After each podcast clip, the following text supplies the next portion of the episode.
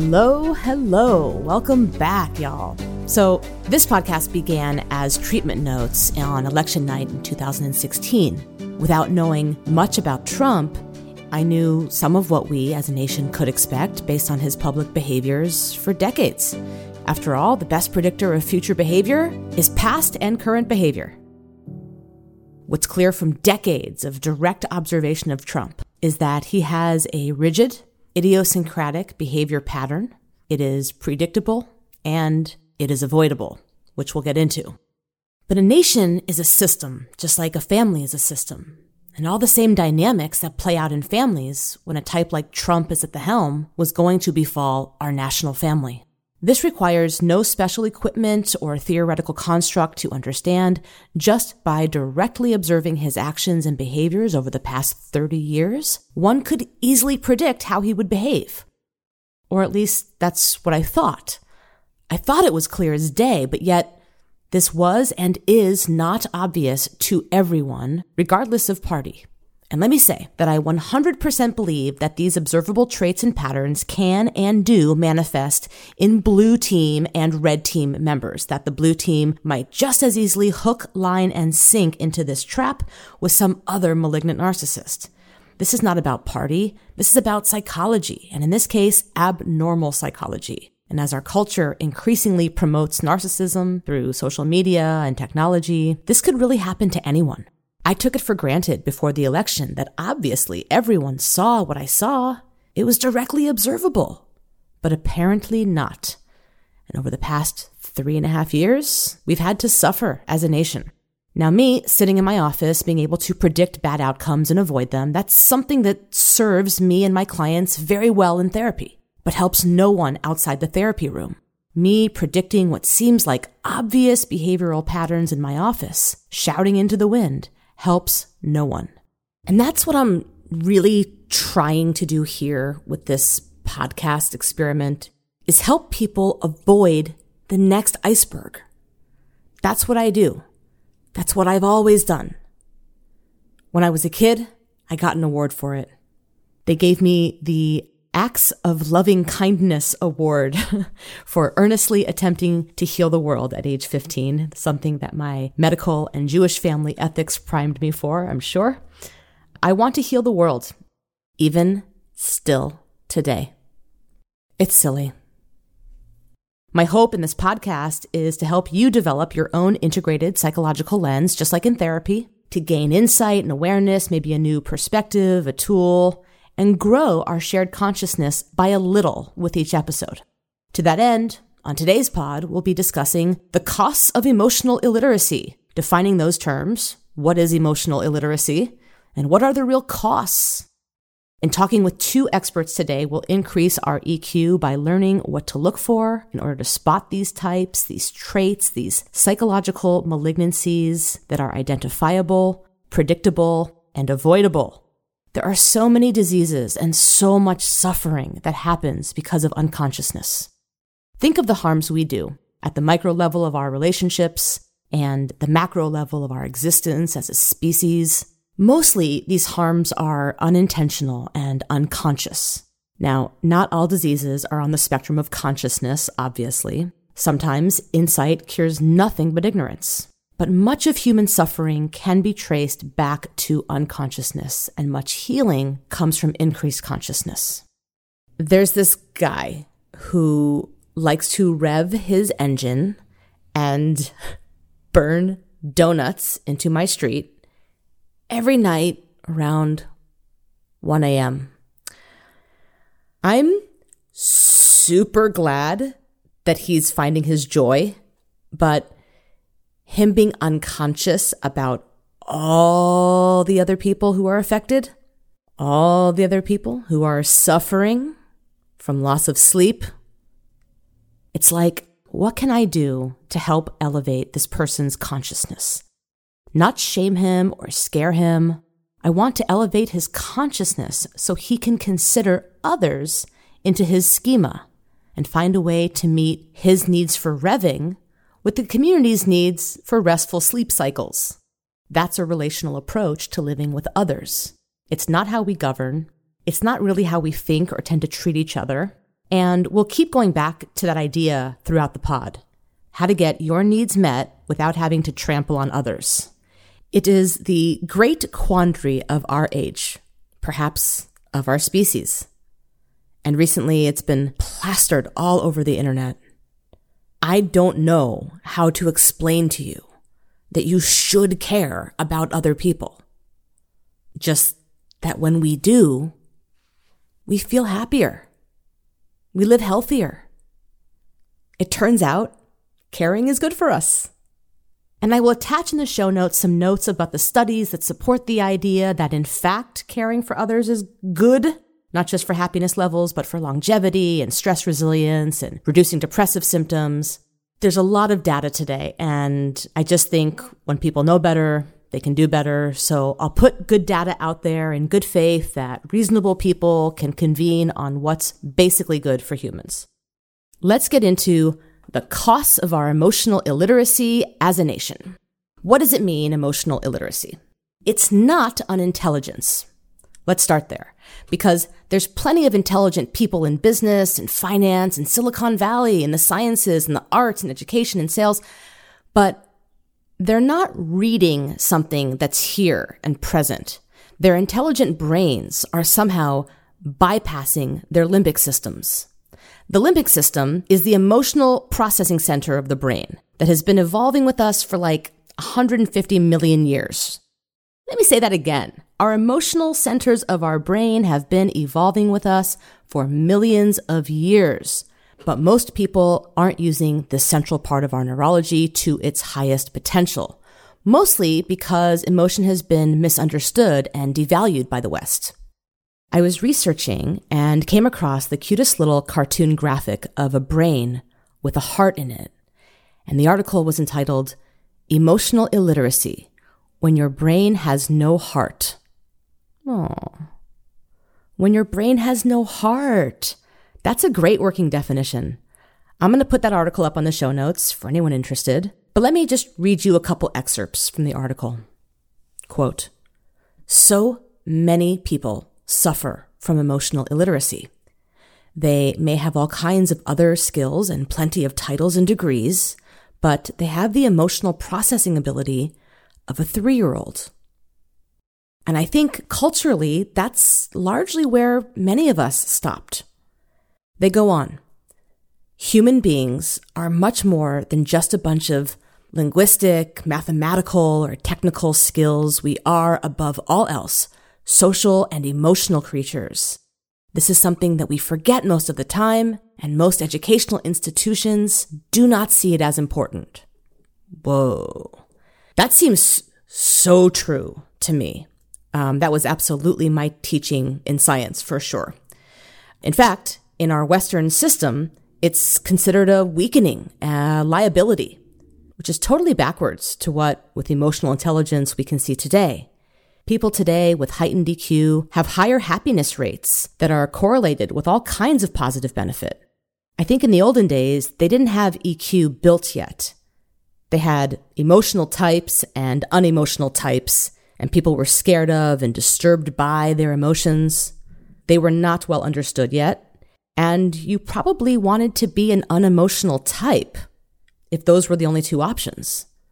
There were countless benefits to being unemotional. And in terms of the harms, the costs of that emotional illiteracy, let's look back just one generation. There is a link between emotionally cut off cultures and the rise of fascism and racism. There's a really important book called My Grandmother's Hands by a guy named Resmaa Menakem. I hope I'm pronouncing that right. I'll put it up in the show notes. Resmaa is a therapist who specializes in trauma and body centered psychotherapy. His observations through decades of working with folks are so important to hear. One of the things I've really internalized from his work is that people, and in this case, European white people, could never have done the things they've done if they were tuned into their bodies or using more of their brains. That it is only by cutting off emotionally, severing mind and body, the exact exalted values of Western civilization, as luck would have it, that the atrocities could be committed. Think of a stereotypic Germanic culture that values emotional restraint and effectiveness. We can look back through history and see how that kind of emotional detachment or emotional bypassing made it possible for a Hitler type to come into power. In a culture that valued their emotions, their limbic systems, or being embodied, they'd have sniffed out the threat, just like many sniffed it out then and now. We have, after all, evolved threat sensors through millions and millions and millions of years. It is only by cutting off that evolutionarily favored emotional data that these dangerous types get missed. And the costs are severe and traumatic and avoidable if you know what to look for. And that's what we're going to talk about in just a bit with two different psychological experts. Beyond the historic view, when I get really present and think about the harms to various communities just over the past couple of years, I get flooded. Honestly, if I don't block it out, it's very upsetting. So I can see why people block it out. In order to function, we have to be able to compartmentalize a lot. We all do. But when it goes into the unconscious space and stays there, then it never gets dealt with and the harms never recede. We've just pushed it out of our minds. So when I talk about doing harm and the real cost of our emotional illiteracy today, it's measured in human death and suffering.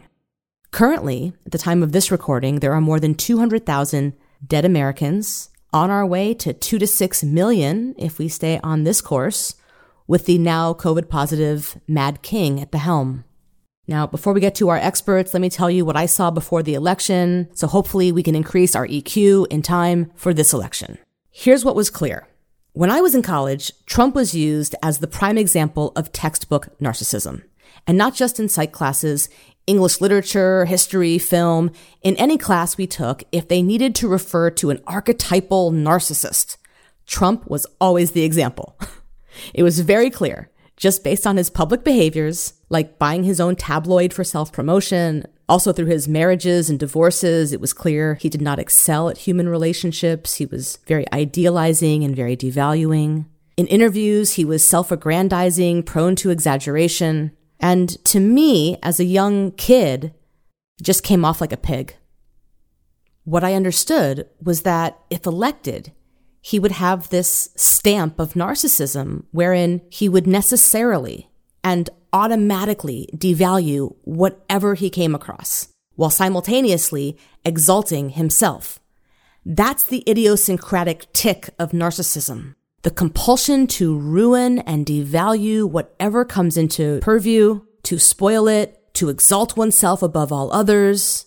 So if he came across a policy or a rule or most people, he would have to devalue them in order to exalt himself. And that's largely what we've seen throughout the getting to know you period of the first term. As a specific example, people have wondered why did Trump dismantle the pandemic response team back in 2018? That might have been useful. And if you try to rationalize your way through it, like so many questions about his motives behind so many policy decisions, you'll miss the truest, deepest answer because he had to. It's a compulsion, a reflex, an idiosyncratic tic over which he has no control. He has to maintain his delusions of grandeur, or else he falls into terrible delusions of persecution. This again is the trope of narcissism. What's unique about Trump is just how severely delusional he is. We all have some narcissism. Some self-centered focus is good for us. Too little, we neglect ourselves. Too much, we become full of ourselves. But it's a trait we all have to some extent. But in the bell curve of personality traits, Trump is what we call an outlier. The severity of his traits are atypical. There's many narcissistic people, meaning they have threads of narcissism but most are not malignant, toxic, untreatable. Many people have just endured traumas at home that wounded their sense of self. Again, what's unique about how Trump was raised is not just the violence and the alcoholism, but with racism.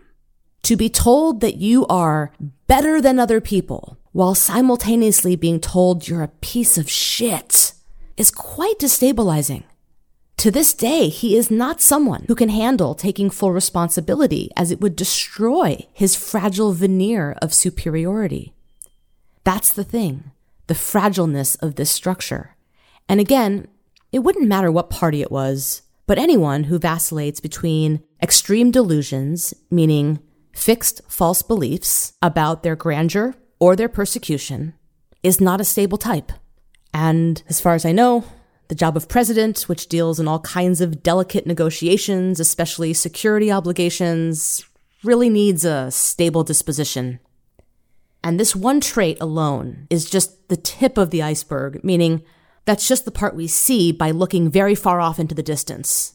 But we know there's more vast aspects that remain hidden underneath the surface, and those can actually do the most harm. That was partially revealed during the Republican primaries leading up to that election. What we saw was a rare, perfect peek into psychological dysfunction. Prior to that close up, I only saw the narcissism. It was enough for me to whiff out a no just because of how bad it would be for a country to have a devaluing narcissist at the helm. People who are recovering from narcissistic abuse at the hands of a narcissistic parent know exactly how bad this is for people.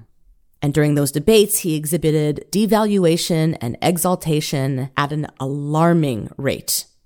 Not occasional, but a constant trope of his existence. He exhibited splitting behavior, cutting into people, trying to pair them against each other. He's been quoted as saying he likes to do that. Yeah, so do most kids. His tic is to devalue whatever comes in front of him and simultaneously exalt himself. That's the tic of the narcissist. Devalue whatever comes into your purview while simultaneously exalting yourself. Exaltation and devaluation. Nothing in between.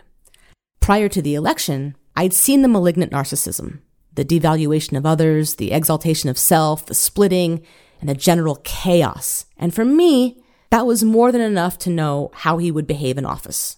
The night after the election, I began watching every Trump documentary I could find, everything from his lifestyles of the rich and famous era to financial documentaries. It was fascinating. He's truly, truly a unique character. I wish he could feel that deep down inside, but he probably doesn't. It's very sad. And also, we need to move on. What I learned by going through all that archival footage and the legal records and all those financial documents, all those plaintiffs, all those people testifying to the ruin that he left them in. And I realized, ah, oh, shit. He's not just a malignant, meaning untreatable and toxic narcissist. So get ready for global devaluation, everybody. The field of psychology has advanced quite a bit since I was in college. One of the major changes was how to conceive of and treat the people who used to be considered axis 2 personality disorders, like Trump. No longer do we just categorize him by the visible traits like his narcissism.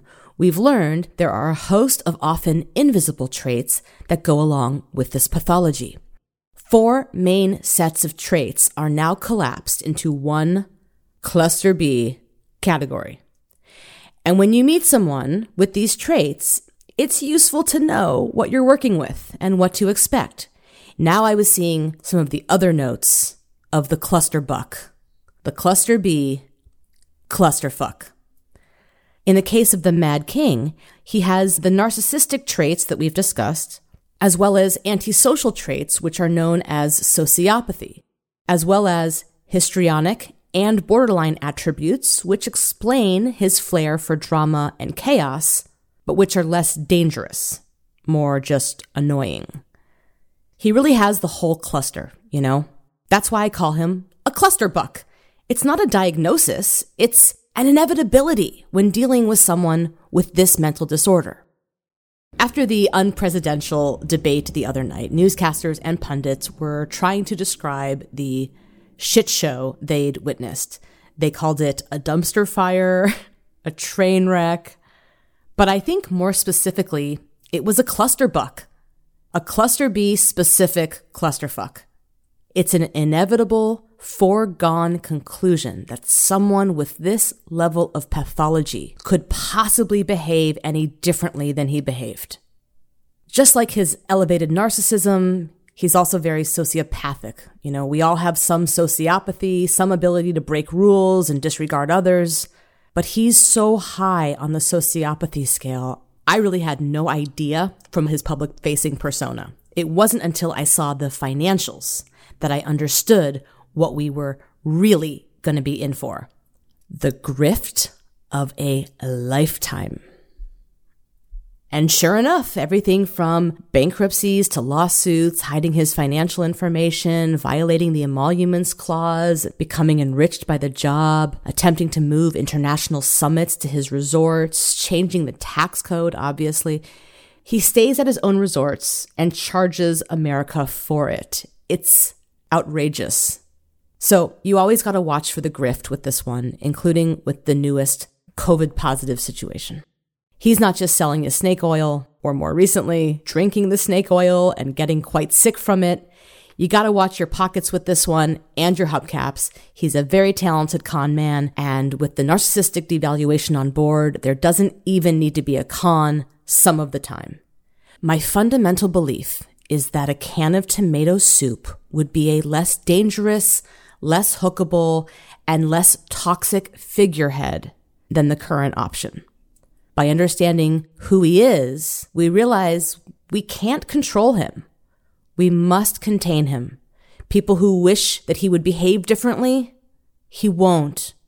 We got to come into acceptance about who and what we're dealing with. It's not political, it's psychopathology. Through our consciousness raising, we become the adults in the room who say, okay, enough. This is needless suffering. It doesn't have to go this way. So, first, we're going to talk to Dr. Cindy Lermond, a forensic psychologist in Los Angeles, about EQ in our systems, building hope, and what kinds of traits and characteristics to look for to assess for threats in our leaders. Can you tell people what you do and kind of how you came to it? Forensic psychology, like what does that mean? Forensic psychology is where psychology and law come together. A forensic psychologist is often asked to render psychological opinions about legal matters. Here in the state of California, a lot of times that means letting the court know whether an individual is competent to stand trial, whether they're not guilty by reason of insanity, whether they are certifiable as an offender with a mental health disorder, yeah, it's an interesting intersection, like you said, between like psychology and law, and also where mental illness becomes criminalized and crimes get committed because people aren't well. Those people would not have committed those crimes had they not been unwell. Yes, it has to have been established that the symptoms of their illness played a large part in their crimes and fueled them. There are legal criteria that need to be met there. Yeah. So, how do you figure out what's insanity or sanity since you have a sort of legal definition and because the stakes are so specifically high in your exact field? In our field, when you're looking at insanity, luckily you have some guidelines in the state of California, someone has to have a serious mental disorder. So I can't go out and drink a bunch of alcohol or do a bunch of meth and commit a violent crime and say, I was out of my wits. I didn't know what I was doing. You must have a, a disorder that altered your thinking such that you either couldn't appreciate the nature of your actions or you couldn't tell right from wrong a lot of times we have individuals who are delusional and believe what they're doing is right and they're protecting themselves or their families. There's something really wrong with our system that to get the care that keeps them well, they have to do something pretty serious and terrible. Ours is not a preventative program insofar as a crime has already happened. It's preventative going forward and and it's really good at that but there's something really broken in the system that this is how you get this level of care.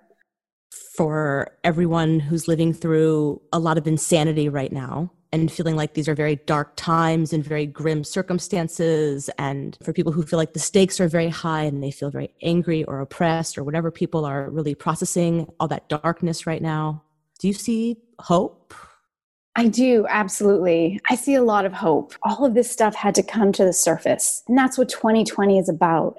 It's about bringing the darkness to light, to bear witness to it, to talk about it. We are talking about things that have been pushed under the carpet for so long. And yeah, people are angry about them, but it's about time we're getting angry about them. The social injustice movements and all of that, like thank God we're finally talking about it. That's what we do in the world of psychology. And I explain this to clients all the time at the beginning. Like, what we're going to do is think of the subconscious like a house, and we're going to go up into the attic. I'm going to look around and find all those boxes that, you know, have been shoved in a corner and labeled with shame and fear and anger and trauma. And we're going to go and we're going to take those boxes down from the attic together and we're going to put it out here and we're going to look at it together and we're going to figure out a better way of making sense of all this and making sense of your story. And we're going to put it back in that box and relabel it. You know, not with shame and fear and darkness. We're going to relabel it with hope and pride and sense of self and worth and so many other things. That's what this country is doing. We're healing. It's painful. It's ugly. Relationships are being stretched to their limits. But my God, thank God we're doing it do you have people in your family who you try specifically to heal with? Do you have people in your world that have been ruptured by by all of this? I have a good friend and we're in the process of trying some healing. We have a group of friends and one of my dear friends lost three members to covid within a really short period of time three family members. Oh my god. Devastating right? Traumatic. So she's going through that. And another friend in our group was posting on Facebook how it's not real and how it's a hoax and people shouldn't wear masks. And it was devastating to her. And this is one of my closest friends, and he's posting this really painful stuff. And when she points it out to him, he keeps going. He also has posted saying there's no systemic racism in the police system he's never been involved in the police system. I'm dealing with it all the time. And for him to say that is painful and it hurts. I'm trying to find a way to hold on to this person that I, I care so deeply about who's lost his way. Right. Like there's a detachment from the harms. And I'm not quite sure how to help people connect that, like, that's harmful yes that that is harmful. And there's not just a detachment there's a dismissal of it a disregard for other people's experiences. And we've got to find a way to be curious about each other again. We've got to find a way to want to understand where other people are coming from. So many people aren't talking about things. On a big level people are getting angry and talking about them but on a smaller level people are just getting divided and losing relationships. I know. That's why I'm doing a goddamn podcast because it's like a relational crisis. I like can't talk to my dad right now. My dad who is like my hero, world's best dad, but he has been watching Fox News for 20 years or whatever, and there's this like subtle imperceptible little movement away from truth that makes him misinformed, but like the way that it comes out, it makes me lose my top. And so I end up regressing to when I was like a teenager. And I'm like, are we here again? I don't want to do this again. we are here again. I literally thought I'm making this podcast because I have to learn how to talk to my father. That is one of the top items is how are we going to mend as a nation if the nation's top menders don't know how to mend? Right. I come from a family of healers and we're all totally divided. It's outrageous. we're screwed. So much for the hope, right? this is what is happening in America. A lot of families who cannot talk to each other, friends who cannot talk to each other, the reactivity, the misinformation, and a sort of lack of curiosity about the other, like a totally non relational model of just cut and cancel in our culture mm-hmm. that is so psychologically unwell and it's interesting to see it be so prevalent. What do you think about that trait and how did that become so central in our culture from your observations as a psychologist? Wow, that's a great question. first blush reaction, more as a human than as a psychologist, is that we've gotten caught up in our worlds and we filter in information that align with our beliefs. And we live in a world where there's anonymity and people can go on the internet and just say things and do things, and there's no responsibility and accountability. And we just end up getting more and more divided. We all think we're right and we're not feeding ourselves with information that has us thinking more complexly about things. There's this great poem. I was reading it this morning and it said, Seek first to understand, then to be understood.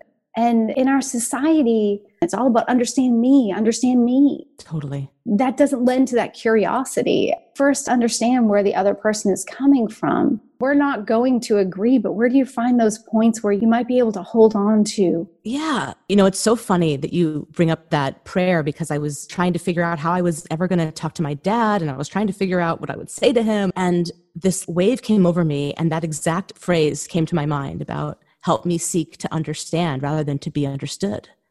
And the whole thing shifted in my mind. I wanted to reach out to my dad and ask him about his story, how he is doing and what he thinks about during this time. And I just want to connect with him. Because when I was a teenager, we would have these all night long fights. It was never seeking to understand, it was seeking to be understood at all costs. And now I'm like, this is a better way in one of our meetings, you gave a really clear definition of what we're kind of looking for in some of these traits with the MMPI and the scales. Can you talk a little bit about that? I was talking about the psychopathy checklist. That's the assessment tool we use to assess who is more psychopathic. Really, we're looking at traits of narcissism, a lack of empathy for others, a disregard for others, a willingness to lie, cheat, steal, do whatever it takes. We're also looking at charm for some of them, not always, but a charmingness. They can kind of woo others. A lot of times there's like a superficiality, like they can present well and talk about a lot of topics, but there's not a lot of knowledge and depth. They will feed off of others and use others and go from person to person a lot of times to get their needs met. They're pretty self consumed. I remember reading at some point that a certain percentage of CEOs score high on psychopathy and that sort of thing. You're referring to Snakes in Suits. Snakes in Suits. It's a great book about psychopathy in the boardroom, basically. Interesting. Yeah, it's really good. So many people think of psychopathy as being serial killers and all of the criminals who hurt others, but psychopathy plays a big role in a lot of white collar crimes. I'm at a loss to know what that research says about what might draw someone to that role. I think it's similar to what might draw a lot of people to positions of power. And sometimes that takes on a life of its own, and you want more and more. This has been written very anciently to us, right? About power being a very corrupting agent in our human lives. Why is power so corrupting? Do you know anything about that? So there's this great documentary, Client Nine The Rise and Fall of Eliot Spitzer it's a wonderful glimpse into how power led him to make some less than desirable choices, or maybe they were quite desirable at the time. You know, we see this with celebrities and athletes so caught up with the power that they struggle to recognize limits and get self destructive. It can be painful to watch. Do you ever watch on the Discovery Channel? They have something like shark versus bear. Who would win? Right? Yes. I think what's happening culturally and politically is that someone like Putin seems to have the strings over a guy like Trump. And I'm curious if, in like the shark versus bear fantasy match, who you think would be more dangerous or more scary? If I were to answer this as just me, I don't know if he's a shark or the, the bear, uh, but I think the scarier one is someone like Putin because of his savviness. Trump is not savvy. We're, we're all talking about it and watching it and seeing it. Whether there might be some who might not see it as a problem, he's not savvy at it. Whereas someone more savvy would be able to have more followers and get more accomplished. Putin's pretty effective in that role. Yes, yes, he is. He's competent. Yes, he is. That's a, a great word for it. Yeah, my money is on that one too. I don't know if he's the shark or the bear, but I think he wins in the creep contest. I'm going to go with he's the shark. He's the shark. Just kind of creeps up on you. Dun dun dun dun dun dun dun. dun. So I'm driving home from my writer's retreat. I get a text that I need to interview a friend's stepfather who apparently taught a course at UCLA on, of all things, the psychology of Donald Trump. Mind blown. How had I not known this? I had to talk to John immediately.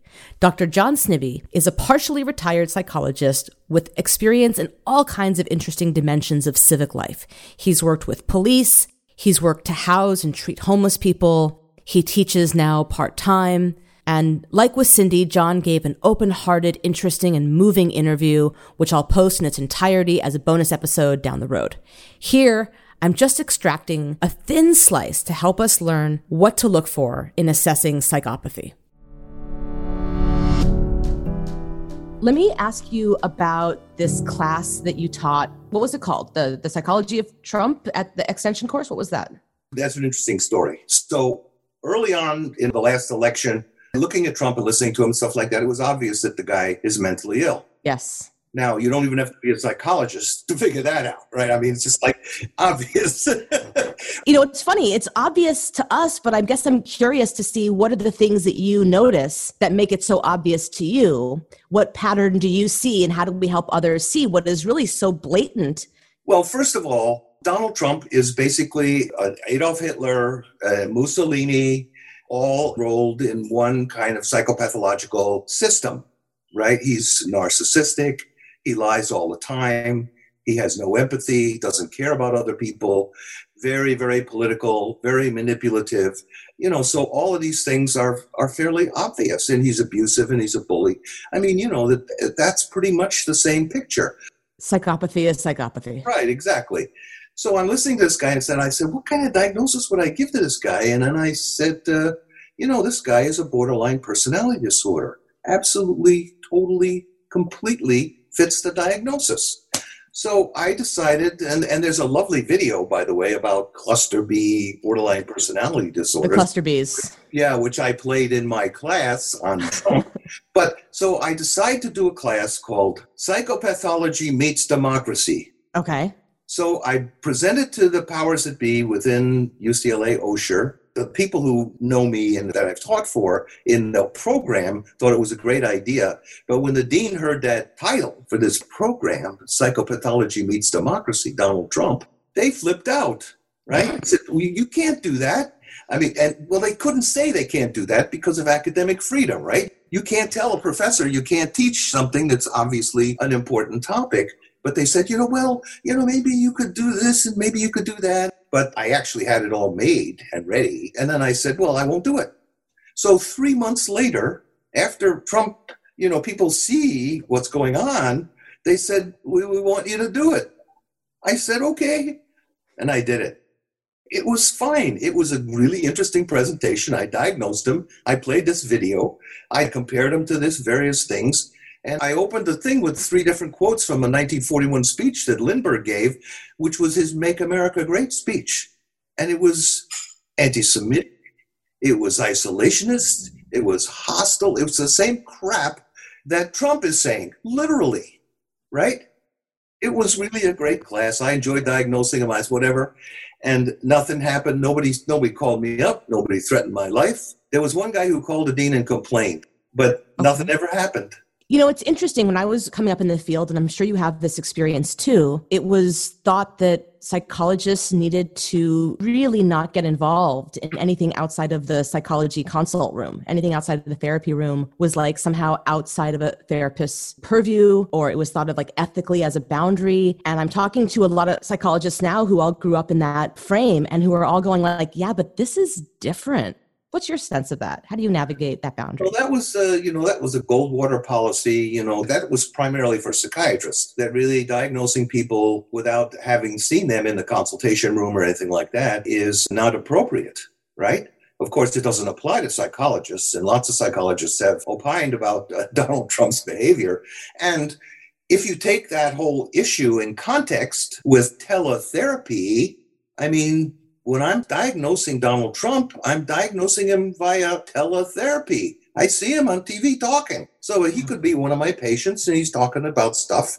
And now the whole issue is moot because of COVID 19 and because everything's happening online. So I don't see people face to face anymore. They I see them online. So what's the moral issue?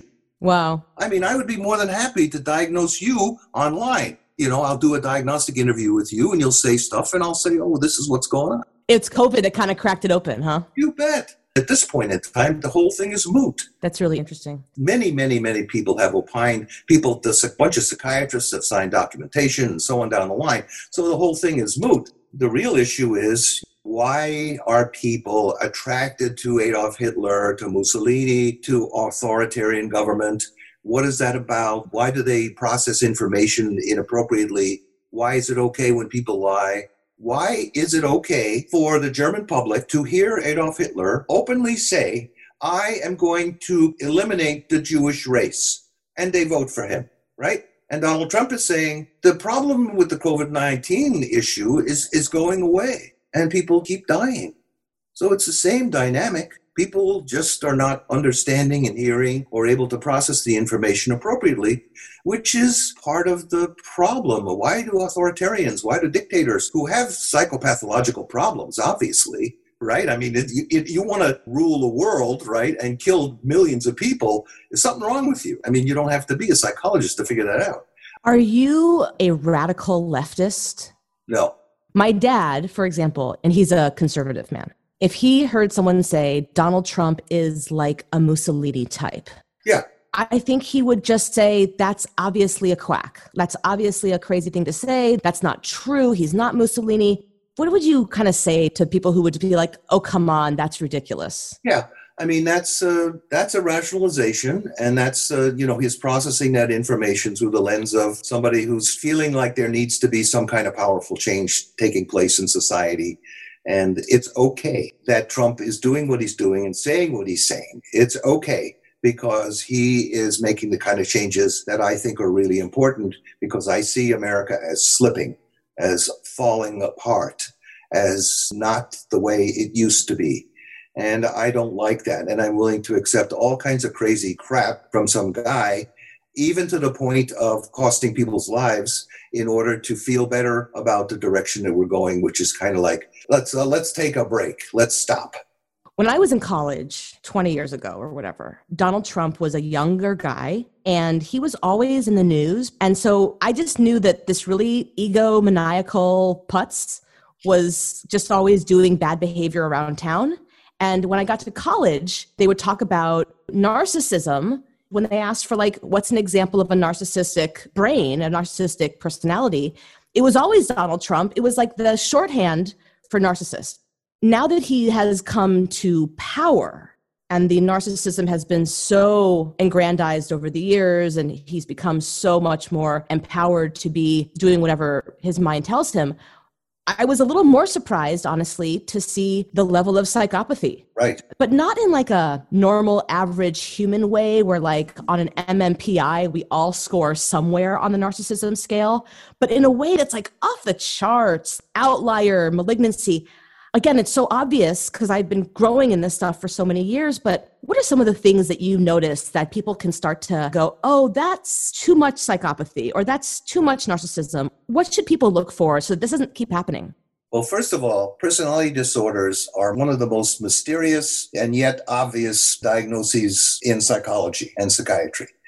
It's very, very difficult for the public to understand that Trump's behavior is actually a mental illness a very serious mental illness, and uh, that can create all kinds of problems. Now, most borderline personality disorders get into a lot of trouble. You know, they kill themselves and they get disorganized and rehospitalized. You know, crazy stuff like that happens to them. But the cluster B, you know, is a combination of narcissism, of uh, egocentrism, of manipulation, of early trauma, deep seated anger and resentment, a lack of empathy, and an inability to really understand people and empathize with their concerns and worries. What's going on here is that Donald Trump was traumatized by his father. His father was an alcoholic. He was a racist, he was abusive to the family, and he was abusive to Donald. Now, Donald, like most kids who get abused by very angry parents, develop personality disorder. Some of them get worse or better, whatever. But Donald is devoted to protecting himself against the pain he experienced in the traumatic interactions he had with his father. He's protecting himself over and over and over again. And he'll say anything rather than take a narcissistic injury, a hit, by saying something like, I was wrong. He can't say that. He's not able psychologically to say that. And it's so serious with Donald Trump that every single day, in every way, he's again protecting himself against the pain that he experienced because his dad abused him. It's just book simple diagnosis. It's really very textbook. Yeah. Trump is a very seriously mentally ill guy, and he's proven it. He's more than willing to kill people everything that's in Trump's world that doesn't make him feel happy is a narcissistic injury. So that's what he's protecting against. He has this wall of lies and psychopathology to prevent the arrows of narcissistic injury from entering his psyche. He'll destroy democracy, he'll kill people. It makes absolutely no difference. And this is a process that you've seen with Adolf Hitler, with Mussolini, with dictators. Look at what Maduro's doing in Venezuela it's like it seems really far off. Right. A couple years ago, that would have seemed off the wall.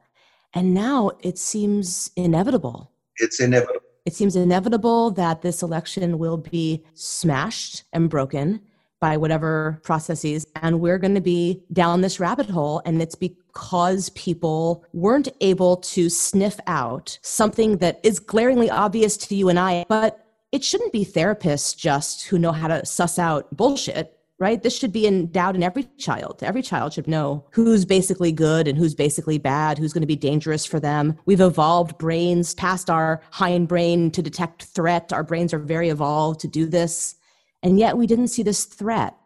Some people feel adrift and they feel like a strong man, like Trump and Adolf Hitler and Mussolini and Maduro can pull, you know, as a strength to pull the system back into place and to make things okay and to basically reactionarily, you know, move things back to where they were before. And so somebody could just key into that fear in people and could really manipulate that. Exactly.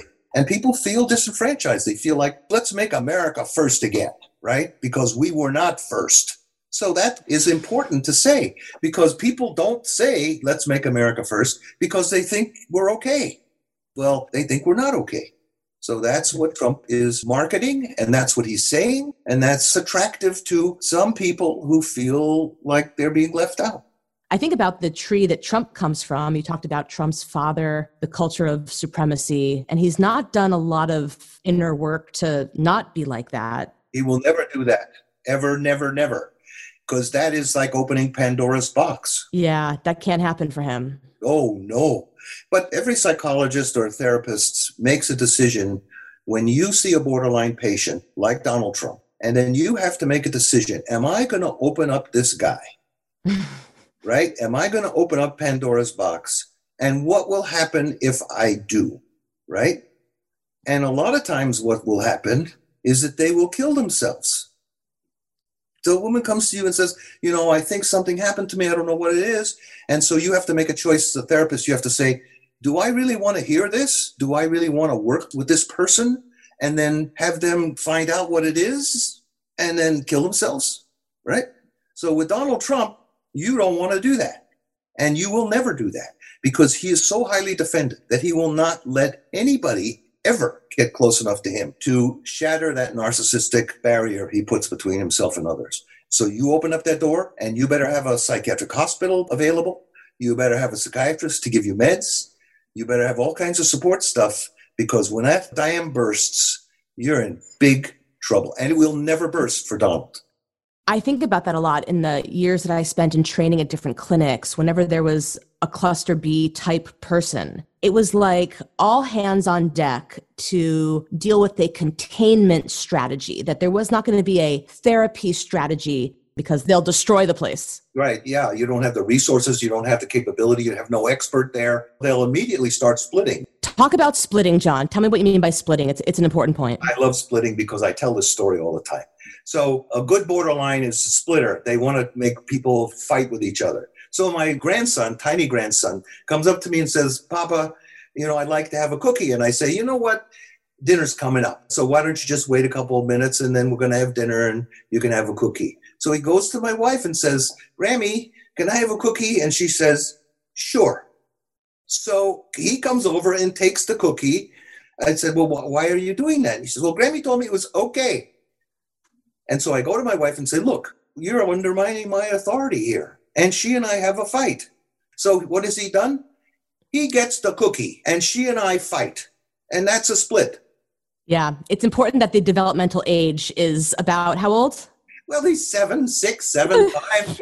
you know, I mean, they understand very clearly that the adults in the system are vulnerable to this split. And Donald Trump does it all the time. He even bragged about it. He says, I like to pit my staff against each other. Quote, and that's what he does. You know, I like this person, I'm going to turn this person against this person, and he turns on other people all the time. The mother's milk of a cluster B borderline is chaos because that was their family life, and that's what they're used to. That's the unconscious repetition. Exactly. They're restarting their family dynamic in their real life. And that's where they feel good. They feel like they can manage that. That's the energy that propels them through this process. Well, I hope some of that was useful. Share it with people who might benefit. My hope is to build a new, emotionally intelligent base of reasonable people coming together for what is basically good for humans. I'll see you next time. Cheers.